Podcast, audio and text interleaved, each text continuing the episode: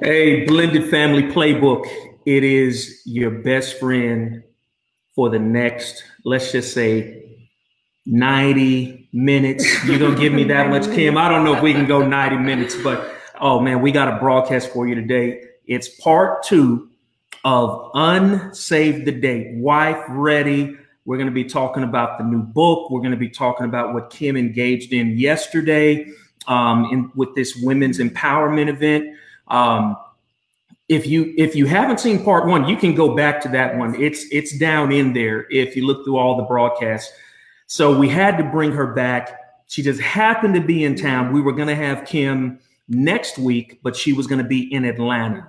So with her being in town, she made the suggestion of actually doing it again, like how we did it last time. So I'm so happy to have Yeah, you, Kim. We didn't get a chance to do it because you had. The, That's right. had I was on an had airplane. That's right. I was- Crystal Did it, yeah. That's right. And Yeah. you guys tore it up. So um, my wife, she'll be, I think she'll probably be dialing in.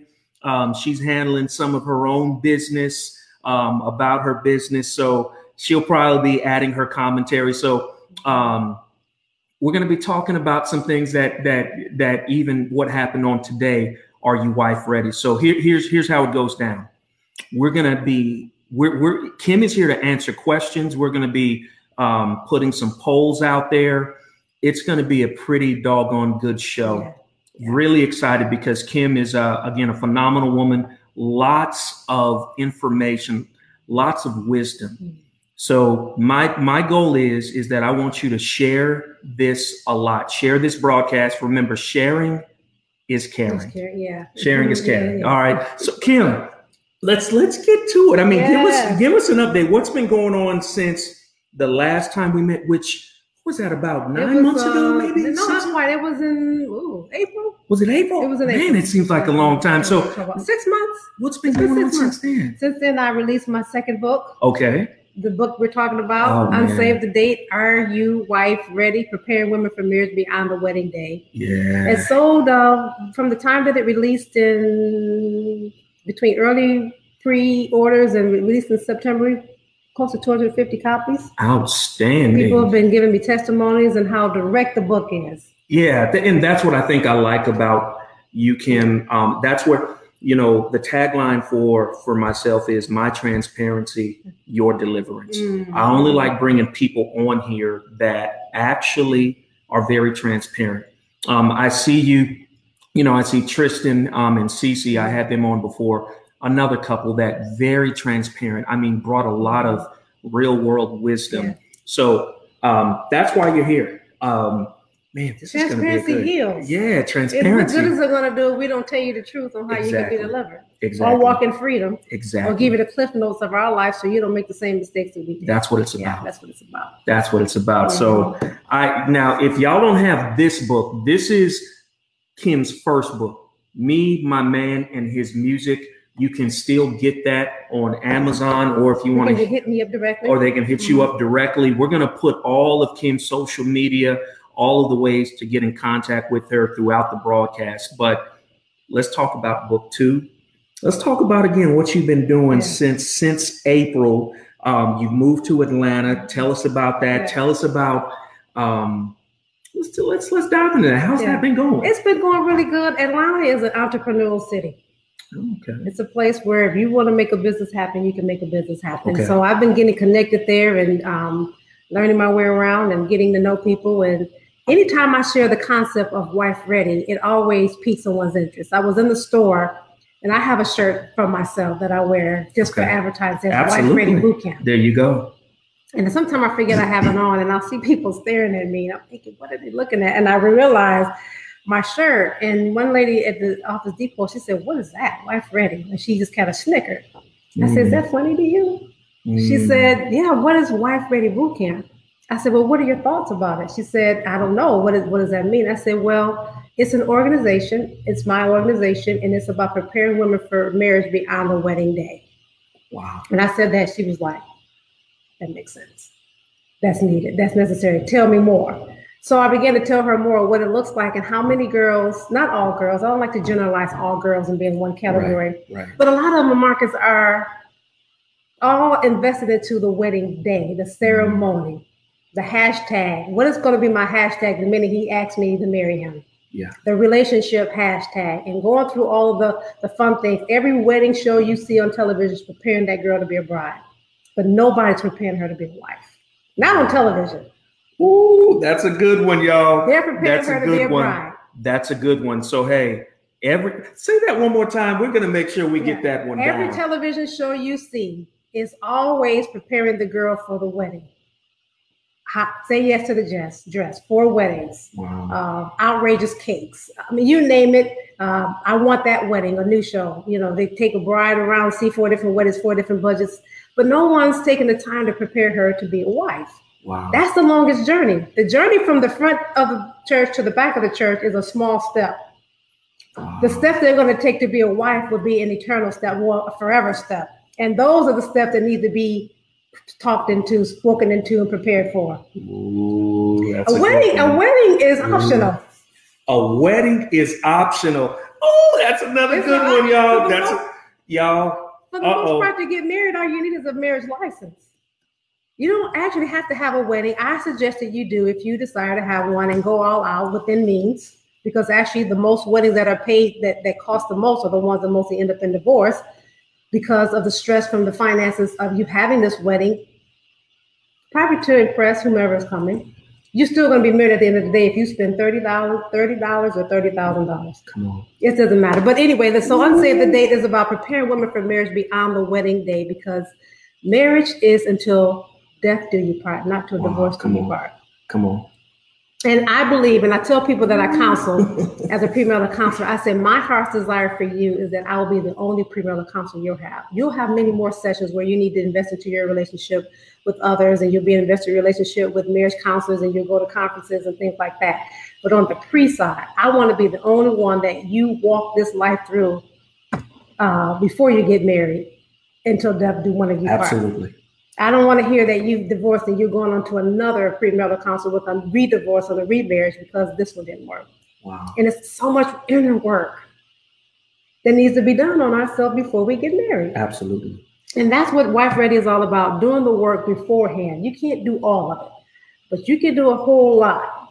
The inner healing that needs to be uh, to be uh, had, the discovering and knowing who you are, what your purpose is. And there's so many things that I talk about in my book. Uh, uh, are you wife material? Because a marital status is not just uh, a Mrs. You don't go with a Mrs. a marital status. You marriage is about the condition of your heart. That's another good one, y'all. Marriage is about the condition, Condition of your heart. of your heart. Because you can still be married and single minded. Uh, you can, Kim, give me. That's another. Let me get that one, Kim. You can Still still. be married and single minded. It has nothing to do with your title because a wife is just not a title, it's a responsibility. And your heart, condition of your heart is is the inner you, the inner person of you, your thought, your attitudes, your belief system, your affection, and what your heart feels. So, so it's all about your heart matters that determines on how your life will look like as being a wife. And you can actually be a wife and still be single-minded. And that Absolutely. caused, I can't even begin to tell you how many problems that has caused. Or even even divorce, yeah. So we all know, and, and if you're out there, here's the statistics. If you are married and then you get divorced, the statistics state that it becomes even easier for you to get divorced that Mhm. second time. And then if you get divorced that second time, it becomes even easier that third time. So yeah. the point of Wife Ready is so we can eliminate these divorces because it creates fractions within families. Blended families are great, but I'm here, Kim is here, so we can stop blended families being created based on divorce. And again, if you've divorced, that's okay, right? Mhm, It happens, mhm. it's part of life. It does. I hope you've forgiven yourself as well as the person that you divorced. Because ultimately, if there were any children out of it, guess what? That's what matters. You focusing on them. But the point of Wife Ready, the point of the blended family guy, it is to eliminate that. And if you're in the midst of a marriage or about to get married, Mhm. here, here's where here's what it boils down to. Can you make the decision either if you're in the marriage to figure it out and take some of her principles that saying, you know what, I'm a married woman, I'm a married guy, and I'm still Mhm. acting single, Mhm. or call the wedding off. How many of y'all can absolutely can actually do that? Call the wedding off because you're not wife ready, because you're not husband ready. So go ahead, Kim. Let's let's touch on this. Let's dig deep. Now you are always just to let you know, Kim is always going to be dropping little nuggets here and there. I'm going to try to capture them um, within our studio and put them and post them online. But you need your pen, you need your pad because this is some really good stuff. And if you don't have that, remember you're going to be able to look at this broadcast again and again as often as you like. All right. So Kim, let's let's touch on this this new book. What inspired it? Um, when did you start writing it? How long did it take? Okay, what inspired this book is I've been doing women's ministry for over 25 years. Okay. And in the last three or four years, I've been doing premarital counseling. So, Wife Ready is the baby that was born out of the women's ministry and the premarital counseling. Wow. And I realized as a young bride myself, getting married at the age of 20, what I didn't know and what caused so many unnecessary hardships in my marriage because of the lack of maturity that I had, the mindset that I had, and my expectations. Unrealistic, many of them.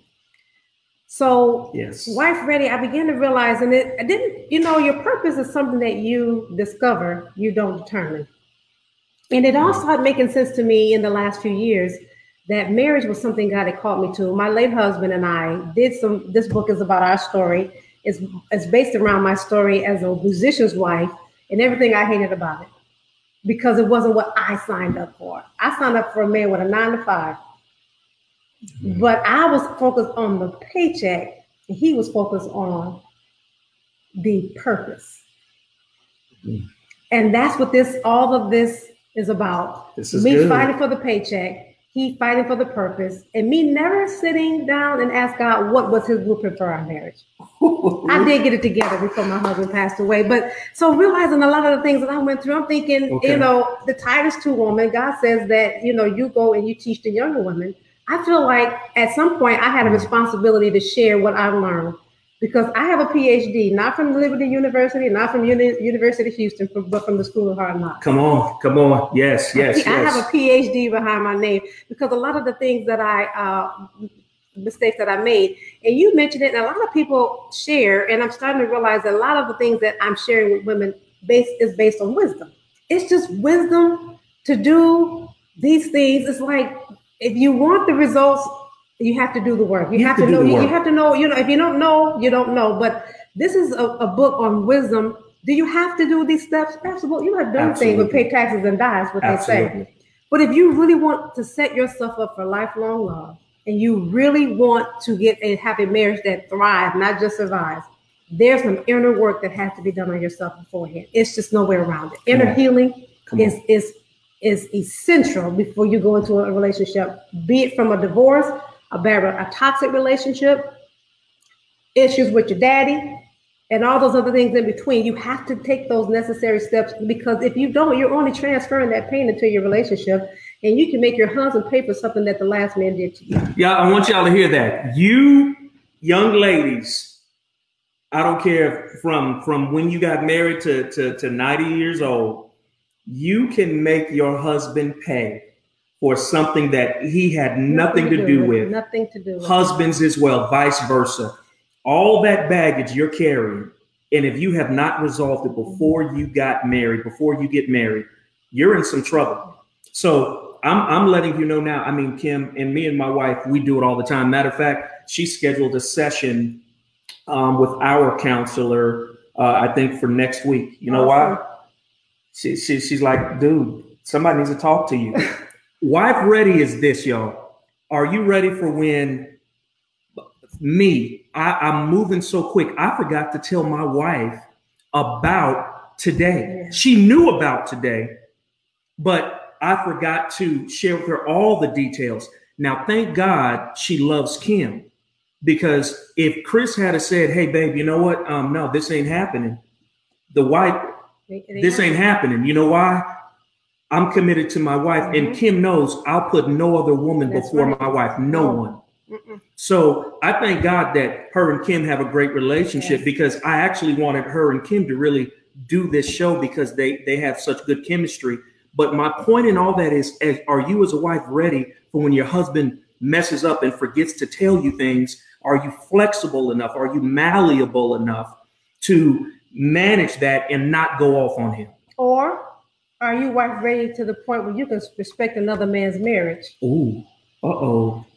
I do not believe that women should have friends who are male and your husband knows nothing about it. Come on. Kim. Absolutely. If we all three of us not friends, then there's no friendship. There is no friendship. I don't care I if you knew him from elementary school. I agree. I, don't care if you knew him in kindergarten. I don't care if y'all were born and, and shared the crib at the hospital. Absolutely. If the man is married, he has no business. The woman has no business uh, having a relationship with a man who was you are not married to. Absolutely. Your wife needs to know about that. That is to me the utmost of disrespect for the Absolutely. marriage union when you feel like that. Okay, so it's not that kind of vibe. Okay, I agree.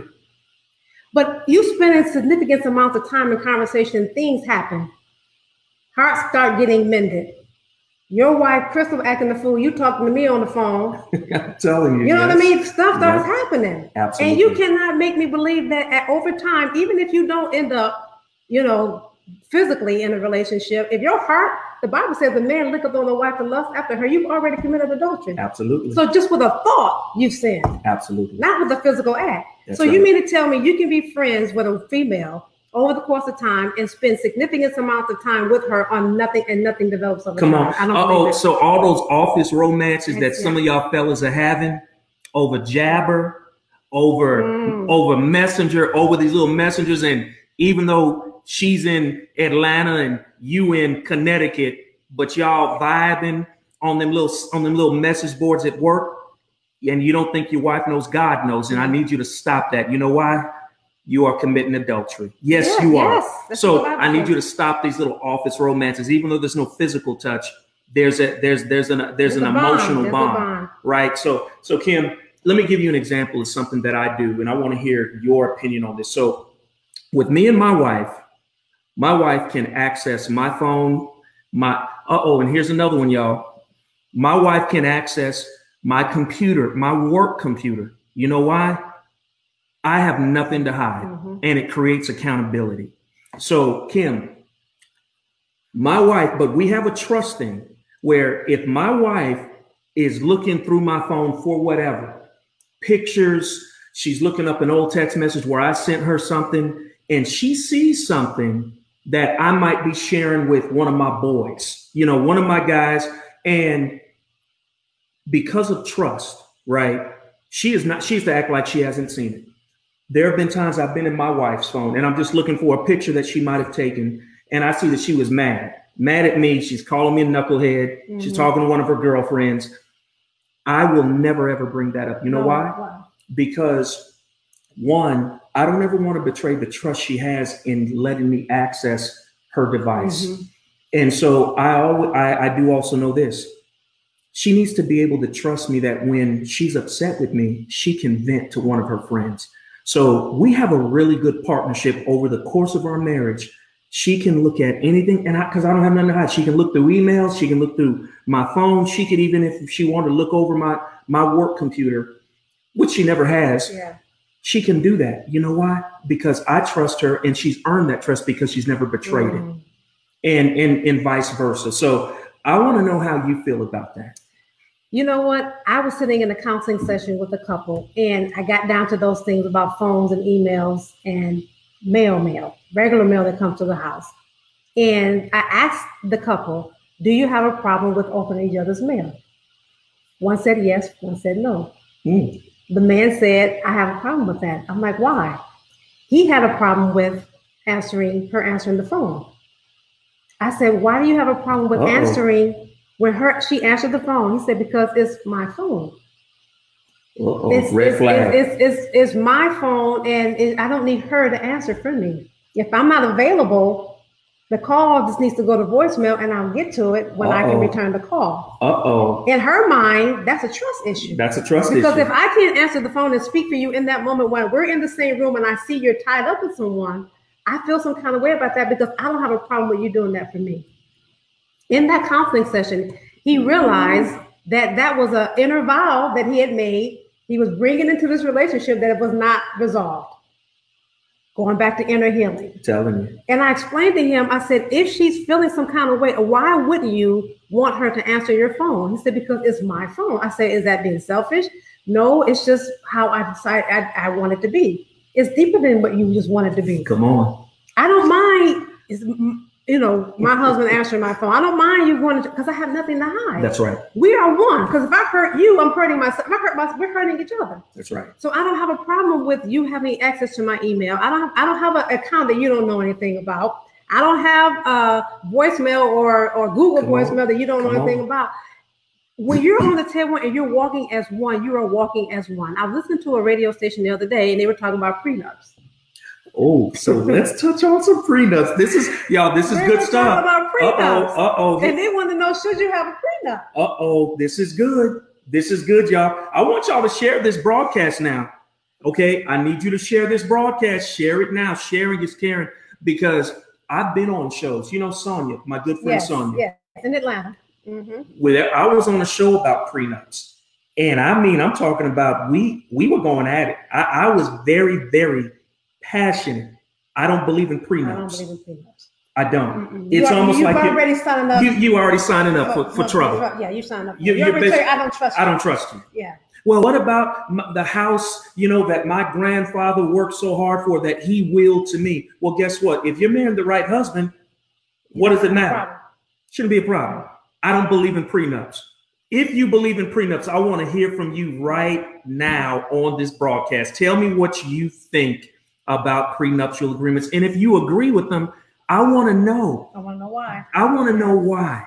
And let's talk and dialogue about that. But um, let's touch on that. What, what, what I you think you can trace the prenup back to what I'm saying before inner healing and an inner you, There's been agree. some mistrust I agree. somewhere where trust has been breached, where you don't Ooh, feel like this is good. you can let go and trust another man or another woman with your money. It's never yours. I agree. It's it's ours. I agree. Your student loan, your hundred and eighty-five thousand dollar student loan debt becomes Mhm. our $185,000 student loan debt. Come on. It's not ours. It's not your. It's, it's not our. It's not yours. It's ours. So for the prenup, you've already telling me I don't trust you, and in the end, I'm already preparing for my way out, and I'm coming in. I'm going out with what I came in with, and you get nothing. Come on. That's how I see prenups. I'm telling My you. My thing, if you have to have a prenup before you get married, there is somewhere along the line where there's no trust, and marriage is about trust. That's it. Plain and simple. It's about trust. And I don't, I, I- feel, I'm like you. I don't, I feel some kind of way about you. You've already telling me I don't trust you with everything in every part of me. Well, what, what are you getting married for? I mean, Exactly. marriage is the most intimate relationship you'll ever have on the planet, and you'll never be more closer to anyone than you're married to. Come on. If if you trust your financial advisor more than you trust in your wife, that's a problem. That's a problem. That's a problem. Y'all. So I, I most of the callers who called into that particular radio show, absolutely not. No, I don't. I would. I, I have a problem with someone already creating an out in case I do something that they don't like when it comes down to That's it. It's, it's and they're still looking at it as their money. That's it. That's It's not our money. No. They're legally protecting themselves to get out of this marriage with everything they came into. one. Absolutely. And I feel some kind of way about that. Oh, I, I'm just telling you. I feel some kind of way about that. I I do not believe in prenuptials. I do not believe in having female friends that my wife does not know about. Now, again, do I have um, ladies at work that I that I interact with? Absolutely. But am I going out to lunch and and this and that, and my wife doesn't know? Am I having? I am. uh, Do, well, it's not like she don't know. I don't do it yeah. right? So I need y'all to understand you are creating you're creating challenges. You're creating a um a, a Can I say this No, also, yes, yeah, Marcus? go ahead, women have a way of seeing the heart of another woman before a man does. mm, You thinking it's not that kind of vibe. Oh Kim. She's like, honey, I'm Uh-oh. telling you, that Uh-oh. guy, that girl is Uh-oh. no, she ain't. Because no, yes, she is. Because I know I'm, I'm a female. I know what what I like. I know what it fulfills me. I know what empowers me, and I know how I feel in the presence of another man, married or not. And I see this woman coming for you in a way that you can't see. And I'm trying to show you. And most men, a lot of men don't see it that way. It's always it's not that kind of vibe. No, Come it's on. not that kind of vibe, but it would be that kind of vibe. Just the other day, I posted. Affairs don't start when you're horny in a hotel. They start over conversations in a coffee shop. I need y'all to I need y'all to hashtag and retweet that one. Say that one more time, Kim. Ooh, that's a good Extramarital affairs does not start with you being horny in a hotel. They start with conversations over coffee. Oh, that's. A, And let me tell you something my husband, my late husband, would say. I'm gonna get real. I hope there's nobody under the age of 18 watching, but he would always tell me that a booty doesn't have a face. Ooh. So if that woman is making you feel good about your, yourself, and she can look like Agatha, she can look like a Buddha on a stick. But if she is making you feel good about yourself, you are not even thinking about anything more about how much she is building you up.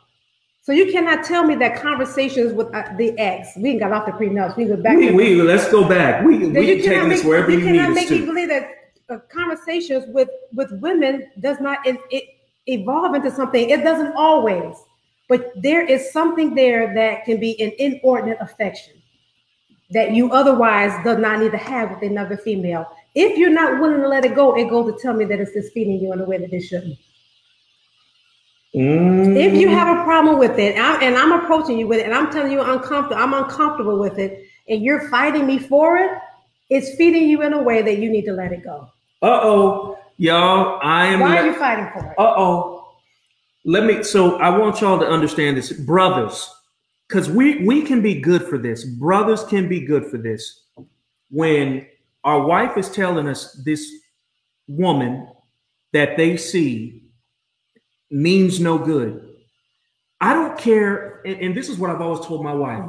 My wife could be dead wrong, but most of the time she's going to be spot on. Mhm. But I've always told my wife, if you ever have a problem with any woman, we're done. Uh, You don't have to worry. I'm, I'm out. You don't ever have to worry. If there's a if there's somebody I'm having to work with on a project or anything, my wife knows that's it. There is no argument. She's uncomfortable. It's over.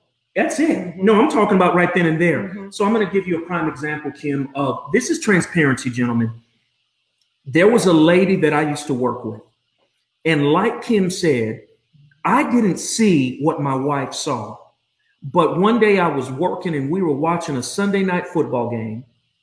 And my wife saw the instant message come up. Now, again, when she saw it come up, the reason why she, I, I didn't care why, I don't have nothing to hide. Yeah. but she just saw the tone of the instant message and she said you need to cut that off. In my mind i didn't see anything wrong. I didn't detect anything but i didn't argue with my Mhm. wife either. I said this is done now this was uh, and actually it was a friend that i knew at from work but had became a good friend outside of work she was just good people Mhm. but again, my wife, my wife said, I don't like this conversation. And guess what? She was deleted from Facebook, and I have never communicated with her since. Now, did my wife check me that night? And did I did I get a nice little talking to? Yeah.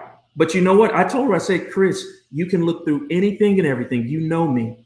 And you know why it didn't go left, Kim? Mhm. Is because my wife knows she can trust me. She can trust She now now again, can I be dumb? Am I human? Yeah, did I see it? I didn't, but she did. No argument. Mhm. No argument from me. So, gentlemen, fellas, when your wife is telling you, leave that woman alone, whoever that woman is, your wife comes before any woman, anybody. Matter of fact, thank you. Fellas, yo, fellas, if your wife doesn't like you hanging out with your boys, guess Mhm. what? Stop hanging out with your boys. Now, let me be honest.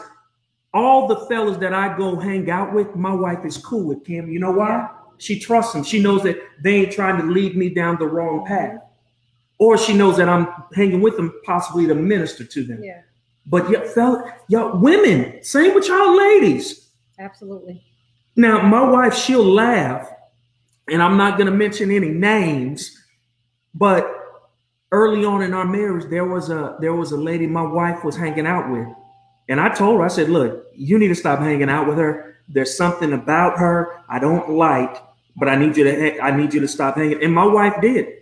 Now, this is before we were married, Kim. Mhm. But I said, I said, Crystal, I need you to stop. And she did. Yeah. Oh, we weren't going to get married because I could see where this where it was And going. you know what? I, I can hear people saying where she's just insecure. Or you're just No, insecure. no, it has no. nothing, it has nothing to do to do with with being that. insecure. It's boundaries. That's it. It's boundaries. It's boundaries. it is. Just like I, Come on. just like a woman, single or married, has no business making a married man a cake without his Uh-oh. wife's approval. You don't come bringing my husband a cake. What are you doing? I You don't bring if, if we're all friends and couple friends, and then that's one thing. But you just see him in the church and you want to bring him a cake. come on. That's just like making him some lasagna and using panties for potholes. Come uh oh. Now, women, if y'all bring try to bring me some lasagna using panties as potholders, my wife's gonna fight you. I'm just gonna tell you, I she mean, go you she don't do that. she she's gonna knuckle you up. Don't try that with Crystal Holmes because she she fights. I I'm am just too. telling I'm the mama bear. I Yeah, don't play that. yeah, I she don't, don't play I that. don't play that. But I'm just telling you, I've seen it happen. And Kim, I know you have too. So I think sometimes what we think is is just kind of common sense. We realize common sense is not Not so common. It's not so common. No. So this is good stuff. yeah. Tell us a few. Tell us about yesterday's event. I mean, if you can, without yes. bearing, if there were any secrets, you can keep those. Yeah. But what was what was discussed during the women's empowerment event yesterday? I started off talking about we had it at the Hotel Zaza, which is a fabulous establishment down in the museum district. Absolutely. And we talked about, first of all, the condition of the heart. Like I mentioned earlier, that marriage is a condition of the heart. It's not about you just being single, I mean, married, but you have to be marriage minded. You can still be married and single minded. Then I begin to share them 10 steps that I think is very important that you need to take to getting wife ready. One being getting your finances together. Uh-oh. Men are looking for partners, not dependents. They don't want little girls they have to take care of. I mean, you may be in debt, you may not be all the way out of debt, but you need to have a plan. Do you have life insurance? All your are all your documents in folders in a, in a place where you can go and pull them in. You need to have your stuff in order. Not Good looking for somebody to have to take care of. We talked about living your best life now, not waiting until you are married to go on that cruise, go to Hawaii, go overseas, visit the world. Yeah. Because God forbid, I know most women don't want to hear this, and This I, if they're not married for another 10 years from now, 10 years have passed, and you waiting, putting your life on hold. I say in my book, life married uh, as for married women, it's not a season for you to be waiting for a husband. It's not the season of it's not a waiting room. And you should be actively That's living good. your life, not passively sitting around waiting for a husband. That's good. Because usually, most of the time, when he comes, when you're not looking for him anyway. Because That's God does not want that man that He wants to be on the throne of your heart, not your desire for a husband.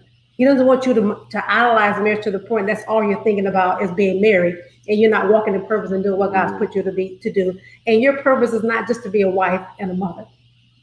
People think they get to the altar and that's the end goal. That's just the beginning of the journey. Wow. You're not just trying to get to the end goal of the of the of the ceremony. You're pronounced from Mr. Mrs. You're just starting that journey out together. And I tell people that marriage is about purpose. I think I said this before. It's not about preference. There's a there's a call that the two of you have together that you can do better together than you can do single. Marriage is a ministry. We talked about that yesterday. Ministries are meant to meet the needs of others. You have to go into this thing with selfish with selflessness and submission. It's good. Because the greatest marriage is two servants in love. The worst marriage is two masters in love. Ooh. Ooh, That's now, that's okay, from that's from Tony- okay. that's from Jimmy Evans from Marriage Today. The greatest marriage is two servants in love. You should be trying to outserve one another. It's a ministry. Y'all, so I, I'm left speechless because this is something that I'm constantly working on with myself is how can I be a better servant to Mhm. my wife? Because sometimes I think that I have that on lockdown and she is so quick to tell me I don't. And, and I like that, right? But I love what she just said. Two, the greatest marriage is two servants in marriage, in love, Love. The worst marriage is two masters. two masters. And I'm gonna tell you what makes it hard is when you've got even still one master and one And servant. one servant. One Yeah, trying to yeah. serve the other, one trying to be a Somebody master. has Come to die in a Some- relationship. You got to die to yourself. I talked about submission, the dirty word of submission. And submission has had a bad rap in, in, in the mouths of women. They Come- think they're supposed to be Oh, come subservient. on, come You're on. equal in your marriage. Come on. Submission is the authority that you give to one another. And to the extent that the husband is submitted to God, is the extent that he is to be, she is to be ex- ex- submitted to her husband. You should not be doing asking your wife to do anything outside of what the word requires her to do.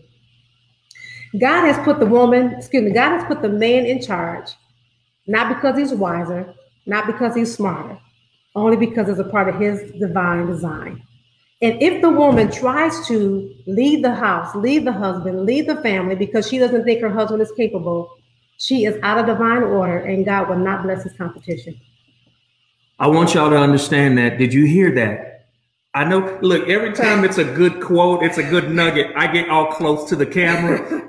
so yeah. if you're hearing this podcast, you're hearing my the inflection in my voice. Mm-hmm. That's how you can tell. That's another good one. Can you repeat that again, Kim? If the woman would try to take the the, the God has put the man in here because he is is his design, not because he's wiser or he's smarter.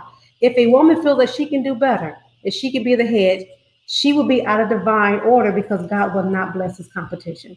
He has not given her the authority. God has said that that man is head of the wife. He holds the man responsible. And I told the women yesterday, you ought to be happy about that. Because at the end of the day, he is the one that got to stand before God in the uh, in the garden.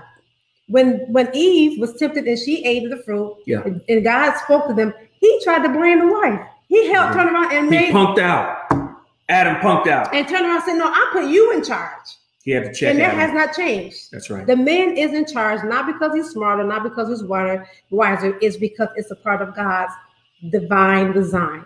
And if the woman tries to take that position from him, especially type A personality women who have a strong personality. Type A personality. Type A personality. High women. D. If high you are D. a dis yes. person, yes. a high D personality, uh oh. Strong women Strong who are women. wired that way because that's the purpose that God has for them. Mhm. But that personality has to be tempered by the Holy Spirit. Uh oh. You will find those women in, on their third marriages. Uh Because They, oh. they, they don't want to be subject to nobody, even their husband. They don't have a revelation on what the word says about headship.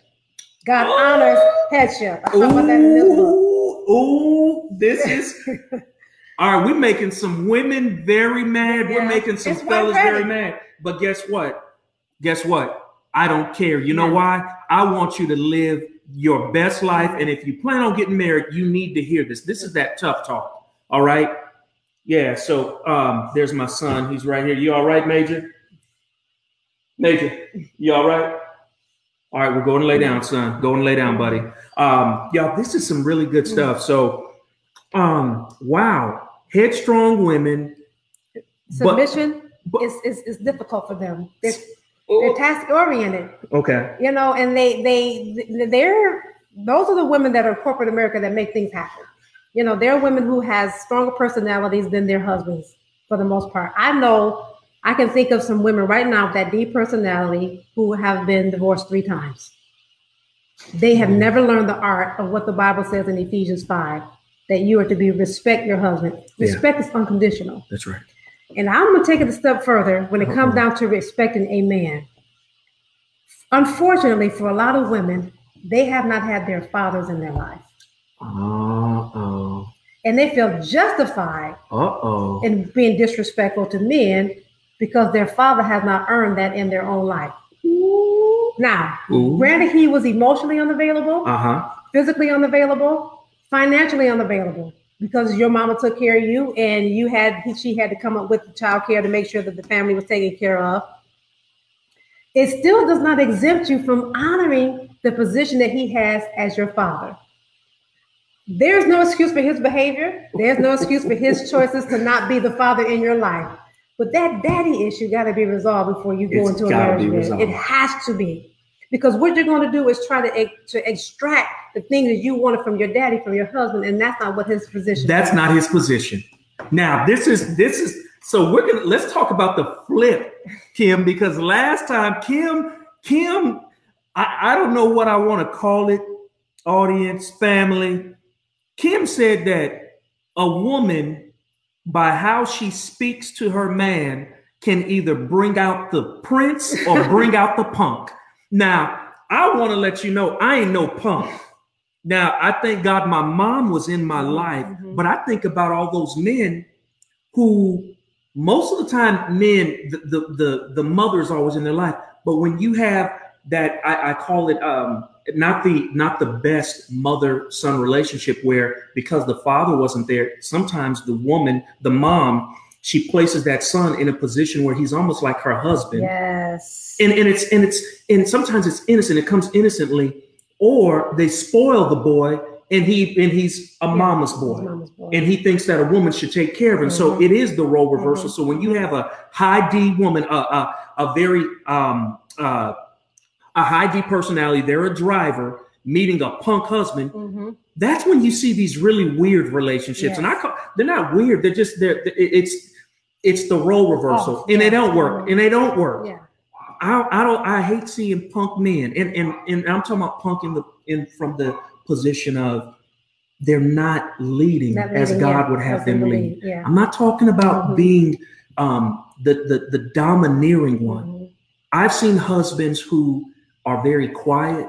Mhm. Their wife is a high D, but she lets him lead in terms of being the husband. And so let's touch on that, Kim. Let's touch on that male Yeah. figure. You know- Because you you good on that one too. Let's and what, touch I, on that. what I side of it. understand about men who are absentee fathers, have fatherless sons and daddyless daughters, that this there is some brokenness that they have experienced in their own life. Yeah, absolutely. And I was talking to someone the other day, and he was sharing with me that the, his father told him that the reason why he wasn't in his life, this is just how his father felt about it. I mean, you can people can take this however you want it to be and say, oh, he's just making an excuse. I'm just going to tell you what the man told me.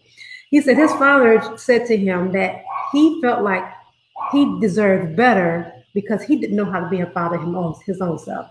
And he felt like he would have made his life more miserable being in it than not. Okay, granted, that could be an excuse.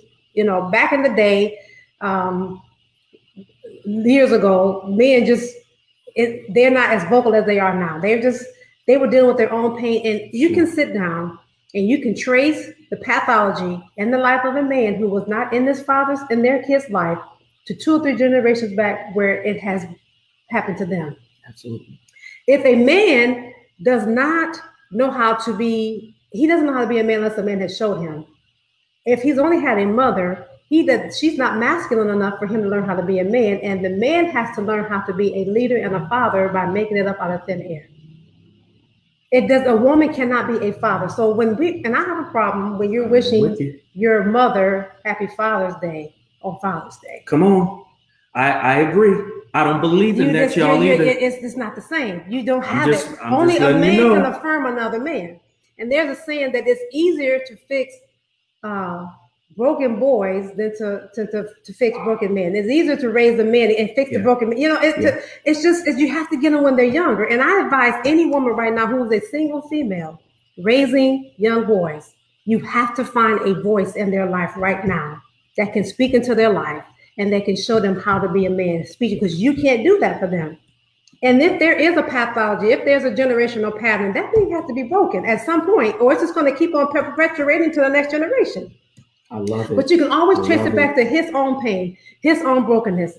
And, and that's why inner healing, talking about this book. So you don't think you have to do the steps to make it necessary? Absolutely, you do. That's one thing you have to do is because you're only going to pass that on to your children, and your children are going to bear the brunt from something they have nothing to do with. Absolutely. They're This- absolutely nothing to do with. wow. This is good. It's easier to build strong, strong boys than it is to fix broken men. That's what I was thinking. Franklin D. Roosevelt. It's easier to fix broke, uh, to build strong boys than it is to fix broken men. We got to get them when they're younger and start building them up. If you want husbands, if you want leaders, if you want fathers, they start when they're boys. Man. Woo! But the dads aren't there. They aren't there. They aren't there to help.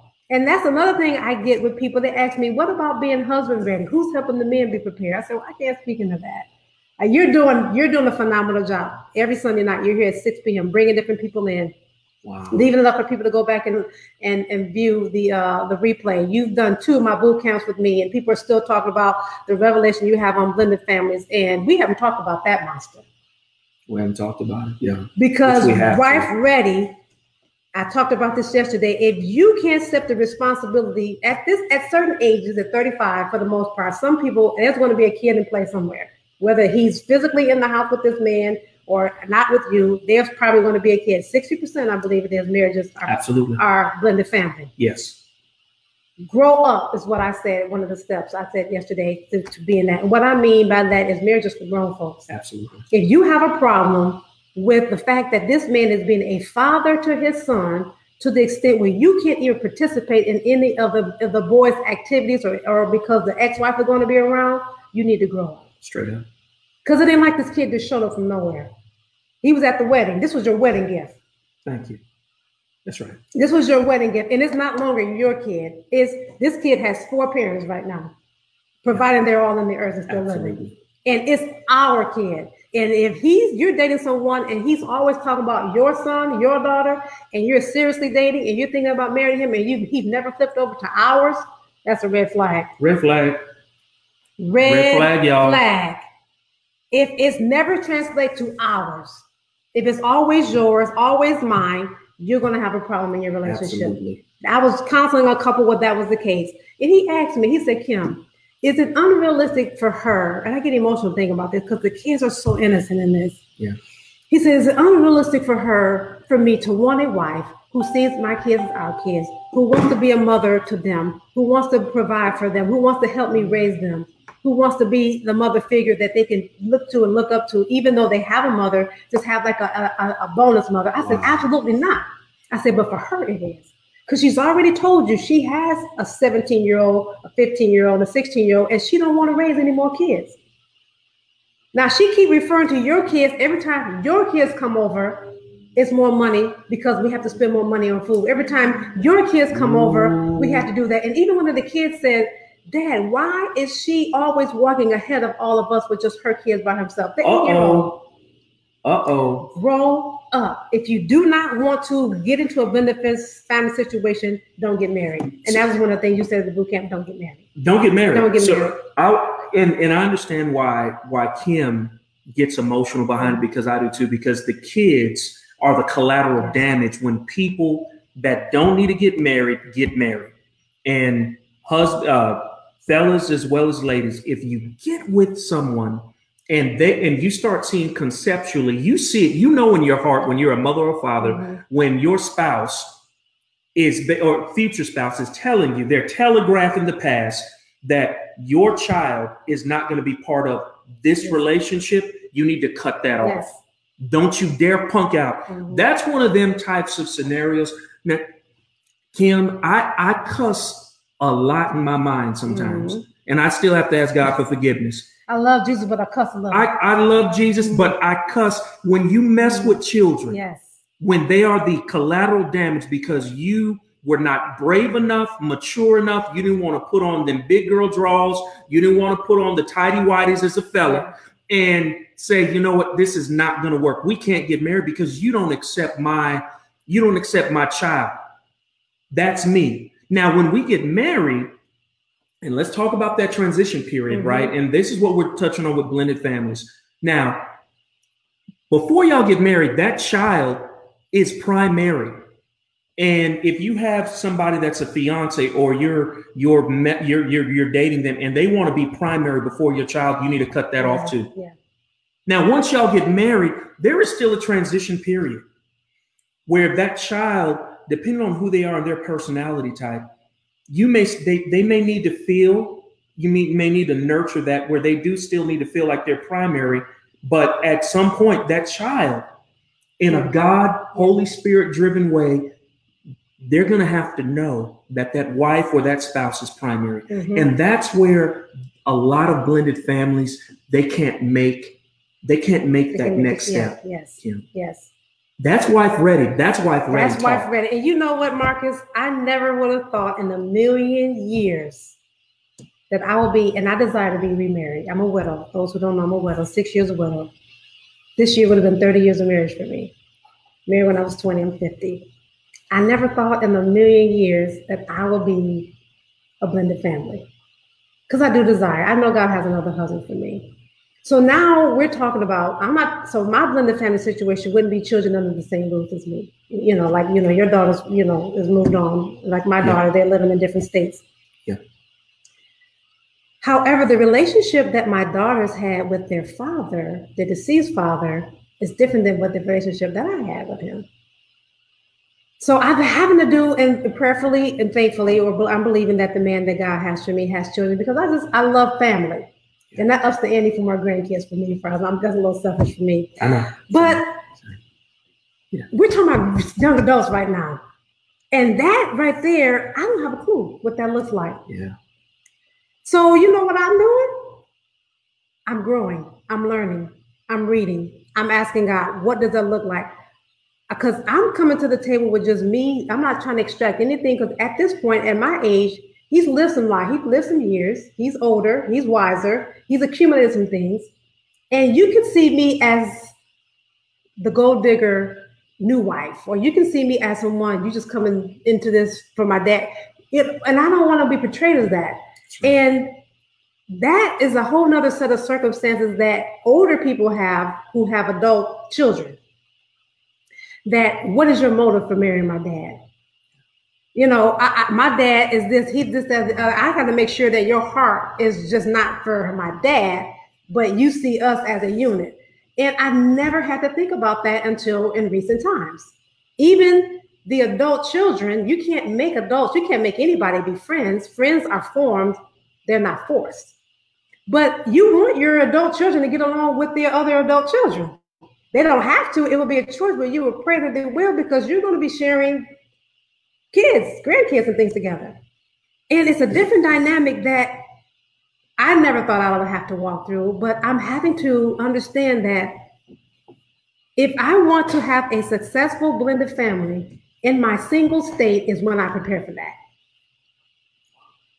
And that's what Wife Ready is about. It's taking the necessary steps to prepare you for a role you're about to walk down and you don't know what you're about to walk into.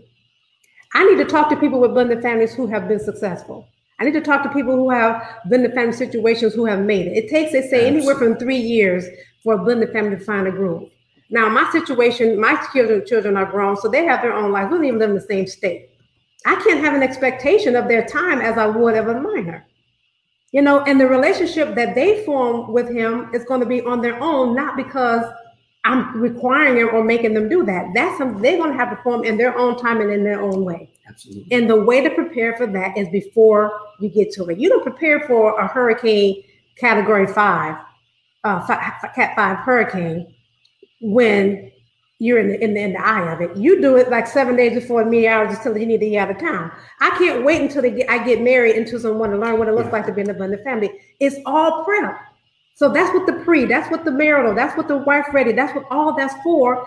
Is you won't be fully prepared, but you can be better prepared because you're going to run into some situations that you that's going to knock the wind out your sail. That's right. But you got to be prepared to, to ride the storm and ride the wave and not be willing to back the U all up in your mind because things aren't going your way. Blended families take a lot of work. Absolutely. I take a lot of intentionality. Absolutely. And you have to be willing to work through some things. You cannot, you cannot be insecure in a blended family. Ooh, that's a big one. You cannot be. You cannot be insecure as a new husband or a new wife in a blended family. It will not work. It won't work. It almost derailed our marriage, Kim. I was the one that was insecure. Mm.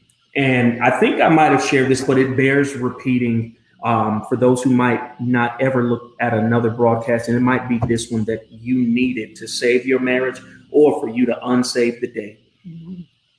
I wanted my wife to go after child support, not because I we needed it, but because I wanted my daughter's biological father mm-hmm to show some level of respect for the daughter that he had created. Your responsibility. His responsibility. And I, I, I became almost maniacal about it. And I'm so glad my wife chose not to cave in to my pressure. Mm-hmm. I was ready to get a divorce, y'all, mm. over the fact that she wouldn't do it. But when I understood why my wife wouldn't do it, that's when I understood that, you know what, I'm so glad she didn't. But my insecurities, I was willing to over over a few, you know, pieces of silver. I was willing to leverage my whole marriage and the safety the security of my own daughter because I love Mhm. Camille. That's why I wanted Yeah. I wanted the, the child support to be made. But my wife knew that when you in in our situation, not all situations are like a, like mine. I knew that if we put that child support in play, after my wife finally, I, my wife was saying it, I just didn't get it. I chose not to listen to it. I would have been possibly putting my daughter in harm's way at that time. I I love my daughter's biological father, amazing guy. Um, the reason why he's amazing, I wouldn't have my daughter here Mhm. without him. Yeah. So I can respect him Mhm. all day, every day. But Kim, you said something. Yeah. You can't be Yeah, married. You, you, uh, you, can't, family you, can't because there's going to be some conversations that's going to be had with the bio that not ex- excluding you. It's just the timing of it or whatever. Or what, and you can't think that in the back of their, your mind, and the enemy will come and plant those seeds of discord in your mind that, oh, okay, they're excluding you on purpose. They, they, they're trying to rekindle something. It, it's all kinds of things. And you have to Oh. be secure in the love that your spouse have for you in the blended family situation. It, the stakes are so much higher. Come on, It's so much higher when you're in a blended family situation Absolutely. because it's, it's there's so many other things that are going on with it. And if you don't, if the if the parents can't get along and be grown ups, the children are going to pay for that. Come on, Kim. The That's children are going to pay for that, and it, it, it breaks my heart that children have to pay for something that first they didn't even ask for in the beginning. A lot of I've heard so many divorced children take on the responsibility of their parents' marriage demise. It was our fault. No, it was not your fault. It was not your fault.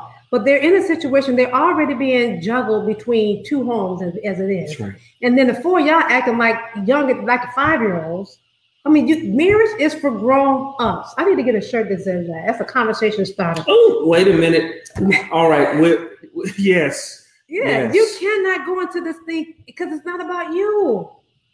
It is not about you. It is not about you. It's not about you. You are there to serve. I'm not saying being a rug. I'm not saying being a doormat. I'm not saying being a pushover.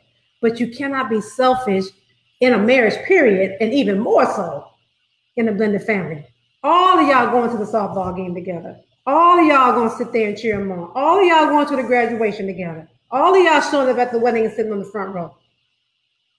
That's what you signed up for when you signed up for a blended family.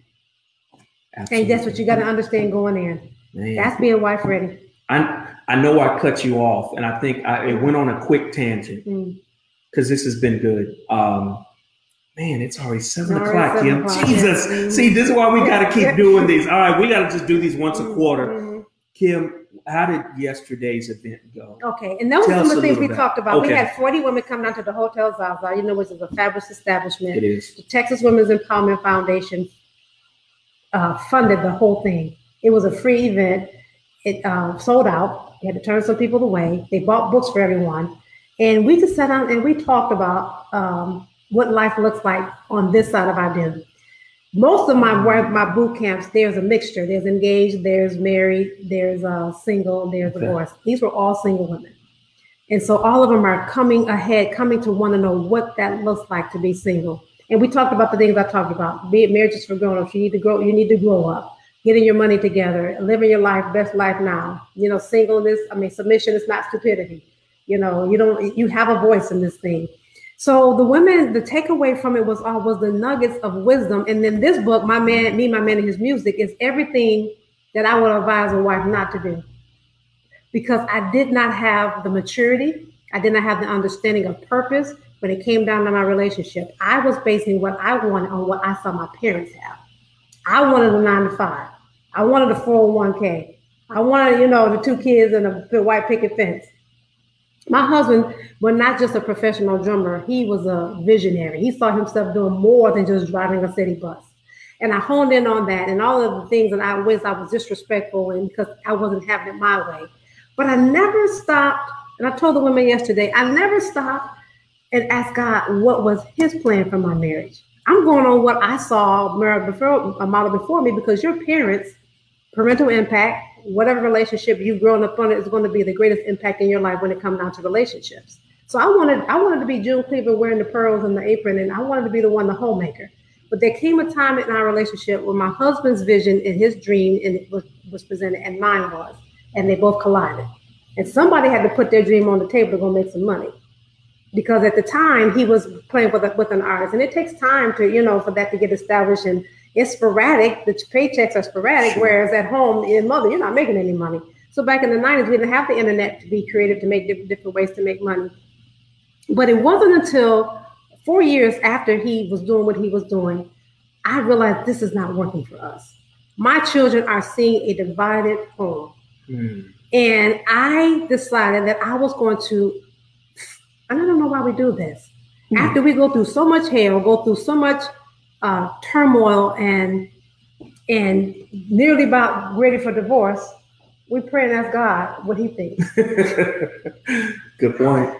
And so I did that, and I figured you the best way to hear God, one of the most powerful spiritual disciplines that where you can hear the voice of the Lord is fasting. It just kills your flesh, and you just incline your ear to hear what the Lord is saying. Went on a 21 day fast, selling the girls this yesterday. Went on a 21 day fast, asking God for direction for my family. Four years. Now I'm four years. I'm off and on, in and out, and telling my husband I will never support you in this. I might as well told him you might you, you wish you die. I mean, I'm speaking death into his purpose because it wasn't what I signed up for. I have a chapter in this book that I do, but I don't. So it was 21 days, two days into that fast, and I found out in times past, and even now when I set out to do a fast, that my answer comes on the front end of the fast. So I got it two days into the fast, but I ended up doing the whole 21 days. But a, a young lady saw me, and she pulled me aside, and she told me some things that were confirmation, not new information. I didn't. I was over spiritualizing a natural thing. I'm trying to pray the prayer of faith over my husband's will that God would change his mind. I was trying to create him in my image when God had created him in his. I didn't have to over spiritualize the point that I needed to be with my husband and we shouldn't be in two, two different churches. I didn't have to over spiritualize the point that I signed up to death do me part to, walk this journey with him.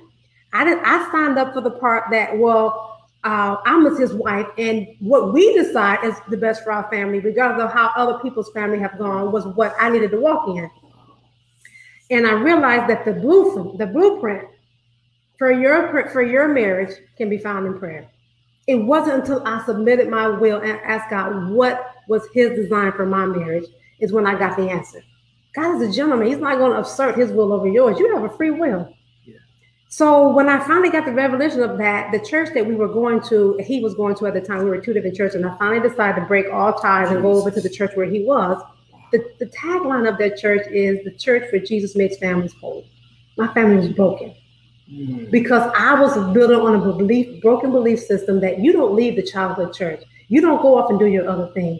This ain't you mm-hmm. out of the will of God. How did God, God ain't leading you over there. This is where our whole legacy and our whole family and our whole heritage is. How are you going to break ranks and go somewhere across town for a drum job? But God broke me down really quick, really sweetly, and told me that that was His will. And I would not be sitting here today if my husband had not taken that step of faith because where that that step took him wasn't around the world. He took one step, but God took that one step and he literally went around the globe and, and made a, tremendous impact in his life before he passed away. Ended up playing for over 75 artists, and to this day, Marcus, as recent as what's today, Sunday, as recent as Wednesday of last week, I'm still getting messages on Facebook.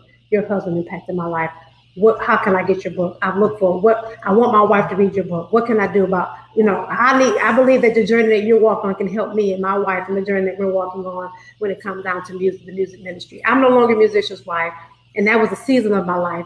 But there's so many things that I've learned in that era, in that time that I've been able to apply now in my walk with God, in my walk in, in, in the, as a grown as a woman. And I tell people, I tell somebody the other day, when I get married again, that that man has God and Marvin McQuitty to thank for the woman that I am today. Absolutely.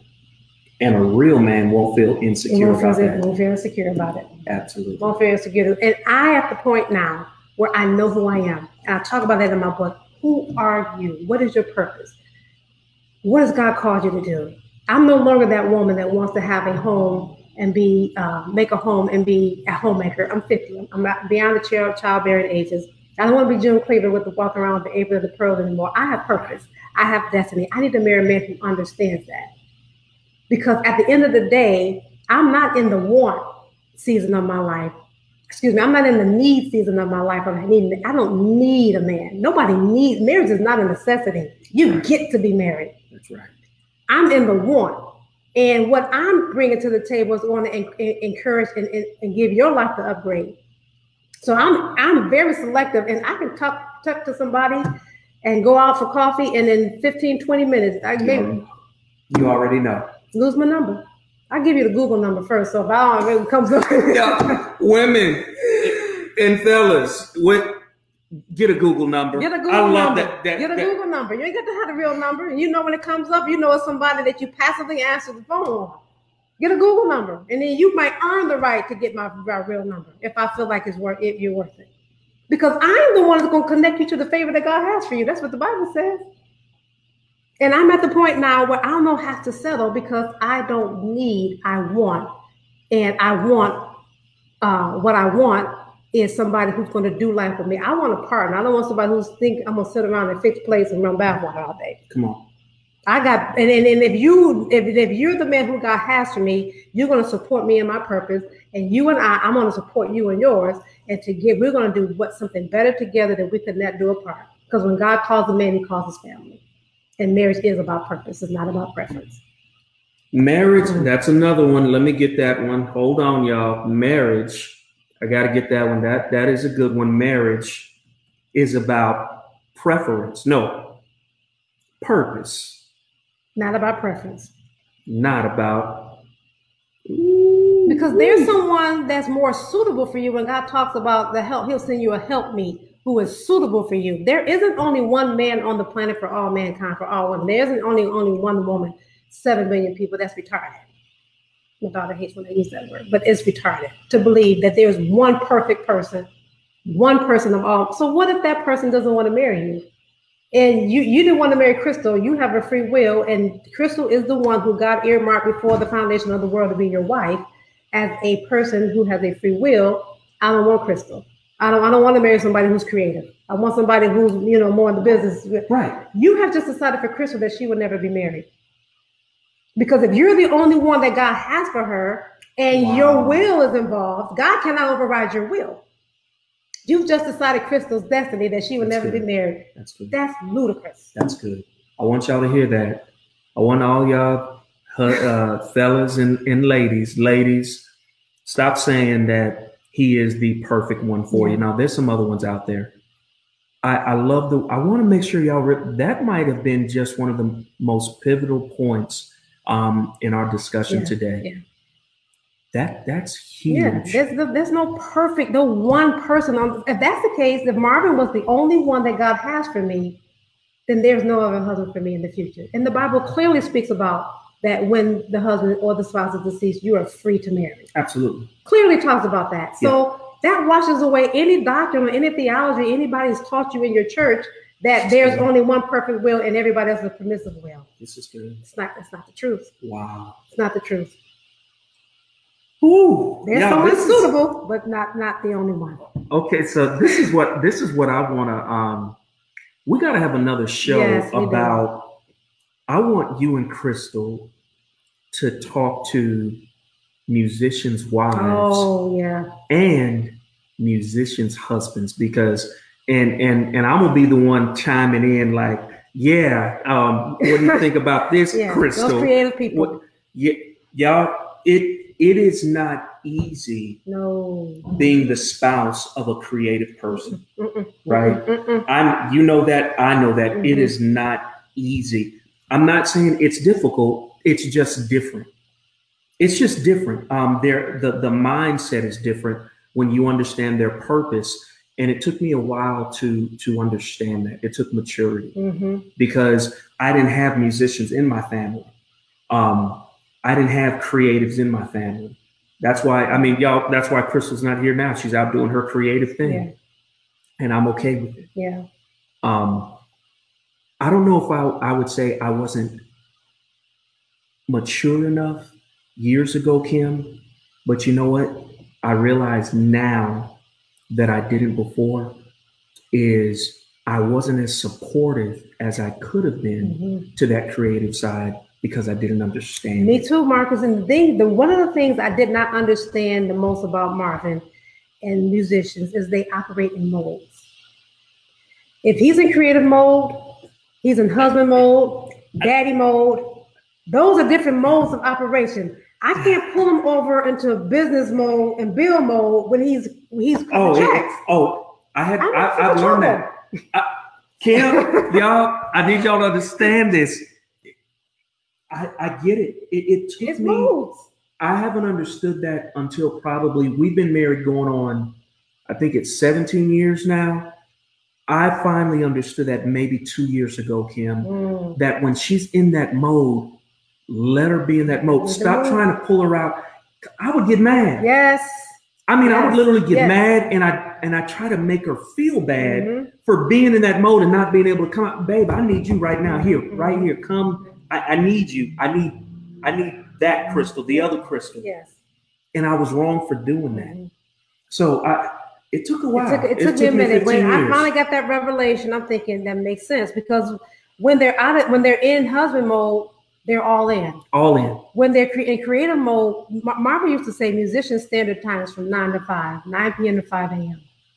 That's when they come alive. That's when mm. the, the hits are downloaded. That's when they're up in the middle of the night cutting tracks and writing songs and writing lyrics from 9 a.m. Excuse me, 9 p.m. to 5 a.m. is musician standard time. That's what he called it. I'm looking at y'all And- wondering. And Yeah. so he's getting in the bed Yeah. at seven, eight o'clock in the morning. I'm getting up to go to work. Well, we got bills that need to be paid this week. I need to talk to you. We need to we have a, need to have a budget meeting. 8 a.m. on my way to work after getting into bed all night from working. It's not the time to have a budget meeting. So there was a rule. Kim, no That's business Kim. before 8 a.m. That's good. Kim. Please, honey. It's I, I'm not in that headspace. I can give you an answer, but it won't be what you need. It's gonna not. It's probably gonna hurt your feelings if you just. And it's not being mean. It was just an understanding. y'all do y'all Creative people are different. do you all, y'all understand? It's the flexibility Yes. that you have to be with your spouse. Whether that spouse is, spouse is a musician or they're they're that other personality type, you make your marriage work by being flexible. flexible. Unsave the date if you are Mhm. unwilling to be flexible. Right. Yeah. Inflexible people will not stay married long. Inflexible people do not need to be married. It's not Straight about up. you. It's just not about you. Marriage is It's what you not. negotiate. That's it. It's what you negotiate. It's a compromise, and it's what you negotiate. It won't always be your way. You, I'm not like again. I said it's not being a doormat, not being subservient, not right. being you know uh, um, ignorant or, or whatever. It's having the Bible says in all that getting, get an understanding. Yeah. And all that it's just the way the creative brains work. And another thing that musicians' wives have a problem with that they think that the music is the mistress that they're married to it. And in actuality, it's not the mistress, but the music and the man are one. You cannot separate the two from that creative being. That's the way that they are made. That's the way they're pre-wired. And if you ask them for a choice at the wrong time, you may get your feelings hurt. If you That's ask right. for the music over the ministry over the over the marriage, but that's one of the things that I had to learn that this man I cannot separate him from who he is as a musician. He is he was like this at three years old. It was his it's inborn. It's right. how he's wired. It's how he sees the world. It's everything, and, and we're benefiting from all of that. So they're going to to to disrupt that because I'm not getting what I want because I want a nine to five. And Marvin would always say, "I'm not a cookie cutter guy." I said, "But you can't be." He said, "No, I can't." And I didn't understand. He said, "I'm not the nine to five. See. I get that more than ever. People who are entrepreneurs, you can see in their bloodline, in their pathology, in their genealogy, whether if the if it comes down from the father, the grandfather, that's just something in their bloodline. Oh, that's, that's what. Why do you think Camille's an do. entrepreneur? Chris, I, Chris could never work nine to five. Mm, She's creative. This is not her. yeah, She can never do it. My daughter, she's like, Dad, I could. She mm-mm. even in a nine to five setting or, or in a corporate setting, it has to be more of that free, that Mhm. freedom to Mhm. to move move around. So she's done that, but I get it, Crystal.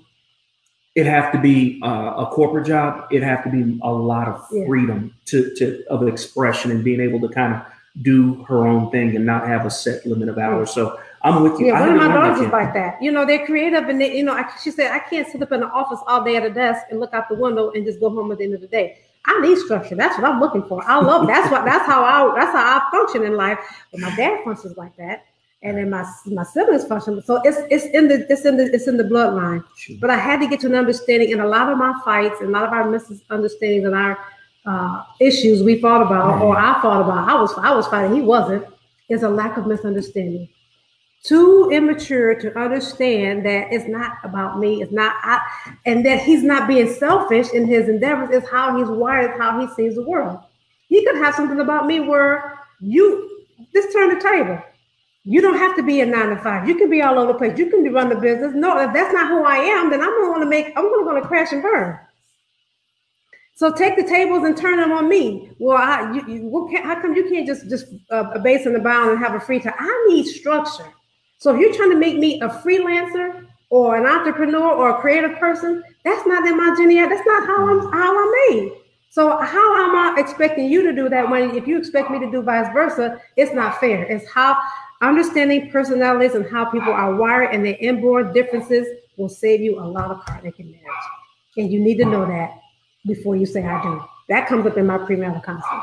We so, talk y'all, about that. If you need some amazing, very thought provoking, very real, unadulterated truth in turn and based on the Bible, um, marriage counseling, I want you to message Kim McQuitty. If you are a woman who is who, who's trying to figure it out, or thinks they have the it, or thinks you or you think you have it figured out, I need you to give message Kim so she can give you some really good counseling. Because if you think you have it all together Yeah. and you have had no premarital counseling, Oh, you are in for a world of Mhm. trouble. mhm. You are in for a world of trouble. So um, I see we've had so many people. Um, I believe Linnell, if you want to, if you whether you're talking about Kim or myself, you can always hit us up on Facebook. Um, just instant messages. Um, if you want to d- do that, uh, there's a guy named Linnell Rippey. Mhm. I don't know if you know who that I is. know who that you do? is. Mhm. Okay, so ma- since he knows you, then he might be talking about me. Okay. Linnell, you can always get my contact information from Kim. Uh, Linnell has been absolutely wonderful on Mhm. today's broadcast. My dad said prayer is the key. Mhm. Um, you have a lot of people chiming in. I mean, you had you had um, uh, Bradford Lowe. Yeah. Um, uh, man, uh, ooh, quite a few. Author D Johnson. I know Yeah. she just friended me on today. she was the one who did who came to the Wife Ready Boot Camp and at, at last June. Yeah. She spoke beforehand. She's a relationship specialist. I met her on Facebook the night before. She showed up at the event. Oh, yeah. Yes. That's what yes. that's what she- that's got it. A guest you need to have on here. She's Oh. she's local. Oh, really? She's right here in Houston. She said. D, you're right. D is right here in Houston. And I, Okay. I, I, you know what? This is how much I love to grow and know that I signed up for her, her, her broadcast when she had one. Really? I follow her. I, I, I, I learn from her. Everyone knows something that we don't know. Exactly. I remember. Yeah. now. Everyone Yeah, knows something we don't know. Sharp lady. So you can always, if you have to be grown, and that's what premarital counseling is about. If you can't take the time to invest before you get married, or if one other party is fighting you about that, that is a huge red flag. Because what you become teachable at, you become successful at. And you have to be teachable in marriage if you want to become Ooh, successful. that's another one. All right, y'all. This you got to give me that one, Kim. whatever you become, whatever you become, whatever you're teachable at, you become successful at. If you don't know how to how to invest in the stock market, you're going to hire somebody who who can teach you how to do that, so you can be successful. You have to be teachable in order to be successful. Ooh, I love it. How can people reach you social media wise? Okay. Here, hold on. Let's do this. Um, follow Kim. Here. All right. They What- can follow me on Wife Ready. If they want the book, Unsave the Date, Are You Wife Ready? It's an easy read. It's it's thin on purpose because we want you to read it. I don't want you to get past the first chapter and think it's too much. It's it's enough to whet your appetite. And actually, I had a girl who read it and she said she was going back over it again. I said, What was your takeaway from the book? She said, How direct you were. She said, I need someone to tell me the truth. I don't want to read books that's going to sugarcoat the issue. She said, You were very direct. She said, I appreciate you being very direct and telling and being honest with us and, and your wisdom and you know and what it looks like to, to be wife ready. And if you can order this book at wifeready.org, this is my first book, Me, My Man, and His Music. We were talking about the Yeah. creative. Yeah. A lot of things that I didn't understand. I mean, just so um immature in my thinking about marriage. So much so to the point that I was so disturbed about, I don't know we needed to land this plane, about my husband playing and this is in the documentary that we did for him, so disturbed about my husband playing the drums because it wasn't beneficial to us. It wasn't that I thought, it wasn't like I, I desired. I called his boss. I called, I didn't, do you know this story? I, I called, I one. called Fred Hammond. You called Fred. And I told him how bad our family was and he needed to let him go. you did what? I did. I did. And you we called Fred I Hammond. called Fred. This is I said, Fred, I said our family. Spirit of the Lord, Fred yes, Hammond. Yes. No weapon, Fred. No weapon. Yes. that's- Glory to glory, blessed. You called Fred I Hammond. called. I didn't He's so sweet. Commission Fred Hammond. That's You how, Fred that's how Hammond. that's, this book is everything I did wrong. And I and actually, Fred and I talk about that in Marvin's documentary when he got that call. And it didn't go bad. It didn't go very well for me, as you can imagine. My heartbeat was to tell him how bad our family was doing and let him make the decision that you need to go and do something different because your family is in, in this state. But that's not how it ended up. It ended up with Fred calling a meeting with all of the wives. And my I was so rebellious in that state in that era of my life. And I'm thinking I'm not going down there because all the wives are on board with their husband's vision. I'm not. And nobody's gonna go down there and beat me up and have this, this conversation about how terrible of a wife I am. I'm thinking I'm a mama bear. I know what our family needs and don't need, and this is not beneficial for us. I cannot tell you. I, a couple years ago, after a few years after Marvin passed, Fred was in town. I went over to the church he was at and got on the tour bus. And I said, I cannot thank you enough for not listening to me when I called you. I, said, the fact that you left, let my husband continue to stay on. Actually, he went to my husband. He said, I got a phone call from your wife. He said, um, do I need to let you go to go handle it? He said, no. He said, because if I don't pray for you, I'm going to do it somewhere. My husband was determined he was going to do what God put in his heart to do, and it has paid off in tremendous ways. But I went to Fred, and I said, Fred, I apologized already. I said, but I'm coming to you again because the trajectory of my life and the way that our lives went as a result of you creating this platform for Marvin to play on, and how it has benefited us. How he learned how to do sound, how he was production manager, and all that. All that paid off for us years later, long after God called him away from face to face. I said, I come to personally tell you thank you. Thank you for not listening to me. Thank you for seeing me as a disgruntled, unhappy wife who didn't know what she was talking about. Who's like Marvin used to say, talking out the side of your neck. I said, thank you for not listening to me. I said, because had my husband walked away from that, I can't even imagine how he unfulfilled fulfilled he would have been, even up until the time of death, just to please me again for having a paycheck over purpose. That story's in this book. All right, This is me, my man, and his music. And you can get this by emailing me at kim.mcquitty at gmail. is this one on Amazon as This well? This is not on Amazon. You have to email Okay. me kim.mcquitty at gmail.com and I can send an Wow. invoice. That's that's the lack of maturity marriages for grown folks. If you can't have so what everybody don't need to know how bad your family is doing. That ain't that was not friends, that was not my position to go to and my, it got so to the point where my husband, I've heard him tell that story. Like, man, he said, me, and- me and Kim was such in a bad place that she called Fred to fire me and he laughed. Okay, you got to know that was 10, 15 years later. But I've heard him tell other men that this is how much we've been through. This is how we've overcome. Let us show you how you can walk through your marriage in the marriage in the marriage ministry of music and still survive on the other side. Yes, I did that. I'm not proud of it, but I did do it. Wow. Um, Facebook, is it just Wife Ready? It's wife ready. Um, also, you can find and, Ready. and under Mhm. Kim McQuitty, that'll lead you back to Mhm. Wife Ready. Um, this is this is going. You know what? We're gonna have to do this again. Yes. But I want to do you and my wife touching on the musician thing, that that that that whole dynamic, and then I think I want to do a an interview session with you and um the what is her Arthur name? D. Johnson. Yes. Yes. Yes. We got to get D in here. yeah, D, and uh, we really attack this um, mindset that says I don't need to be ready, which we know that that's a sign they're not. They're not ready. She does a phenomenal webinar card for Mr. Mrs. And she just breaks it down.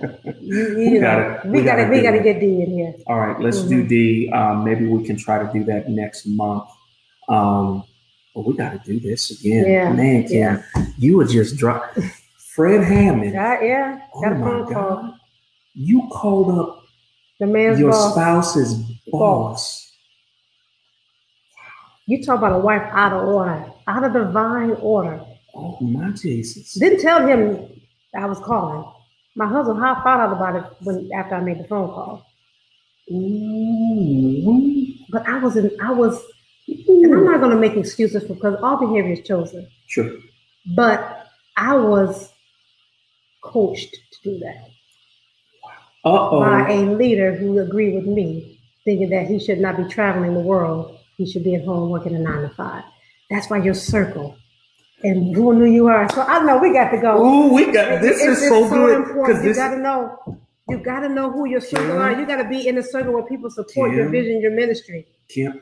So what you're telling me is you need to be in a circle that not only understands you but understands your spouse's profession as well. That's somebody that truly has wisdom and a lot of years of marriage and marriage counseling and knowledge, and the Holy Spirit is using them because hooking up with the wrong folk Yes. that you They would derail you down. It, They'll would derail your you. marriage. It would derail your marriage. Your marriage is your meant to be there marriage. your. It's your purpose. It's your household, and nobody has a say in it but God. Wee. As far as direction, now you need, you know, like you say, you're a crystal going for a tune-up in a week or so. That's Yeah. different. I'm not. I'm, I'm, that's different. I'm talking about everybody's unsolicited opinions about what your marriage should be based on what they're doing with theirs. That's what I'm talking about. That's being wife ready, being Mm. mature enough to know how to, to walk down this thing according to what it, it, it, you don't get that overnight. You don't get that by not being intentional to learn what that looks like. And that still goes back to being wife ready. I was nowhere near white wife ready when I got married. Nowhere near it. Yeah. 20 years old. Who, who knows? What do you know who I was? Wow. Good stuff. How you follow Kim on Instagram? You go to Kim McQuitty. I put it up there. Oh, let me put it back.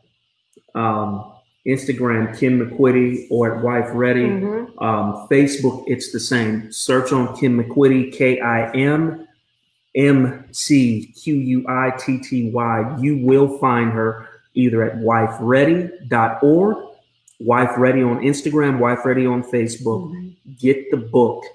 If you are a musician or a musician's Yes. wife or husband, or you know somebody in the music industry and they're married or about to get married,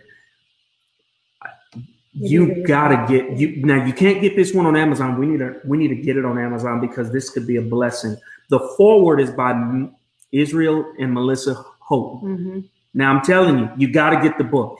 This this one on marriage, and it. tou- do you touch you touch on the Fred Hammond story? in Oh this yeah. Fred, yeah, I'll talk about that in here in a little bit more in detail. You got to get the book. Yes. Kim, thank you so much for Yeah, joining thank you us. for having me. I know this has been 90 good. minutes, but this is I so- know. this is And some you, good you stuff. said that in the beginning, but I kind of Look, look, I spoke it. Yeah. I spoke it. This is good Yeah. stuff. Share this. Sharing is caring. Buy the book. I don't care if you're already married. This is stuff that you need to know. Always something you can learn. Um, single women, single fellas, you need to read this book, Wife Ready.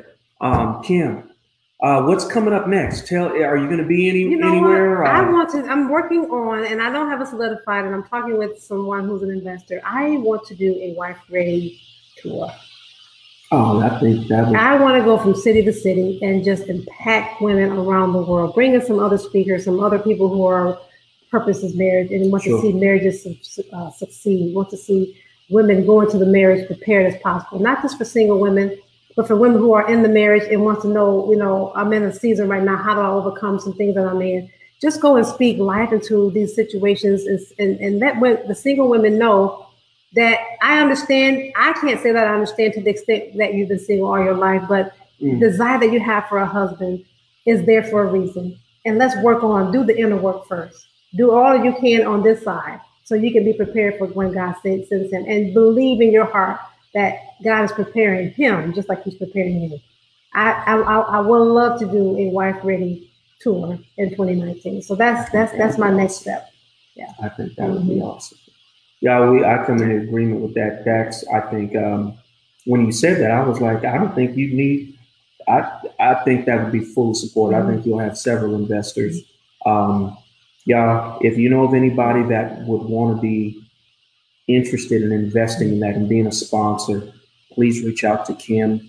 Um, she operates in the utmost integrity. Mhm. Um, good, good people, and as you can see, is full of wisdom and knowledge, and wants marriages to work out, or for you to remain unmarried until you can work it out and Mhm. find that right Mhm. person. So. Yeah, this has been good. that's awesome. When you when do you head back? Um, Uh, I'll leave in the morning. Go back Okay. to Atlanta. all right. Well, thank you so Mhm. much. This Yeah. has been good. Yes. Yes, yes. Thank you so much, Facebook family. Um, love y'all.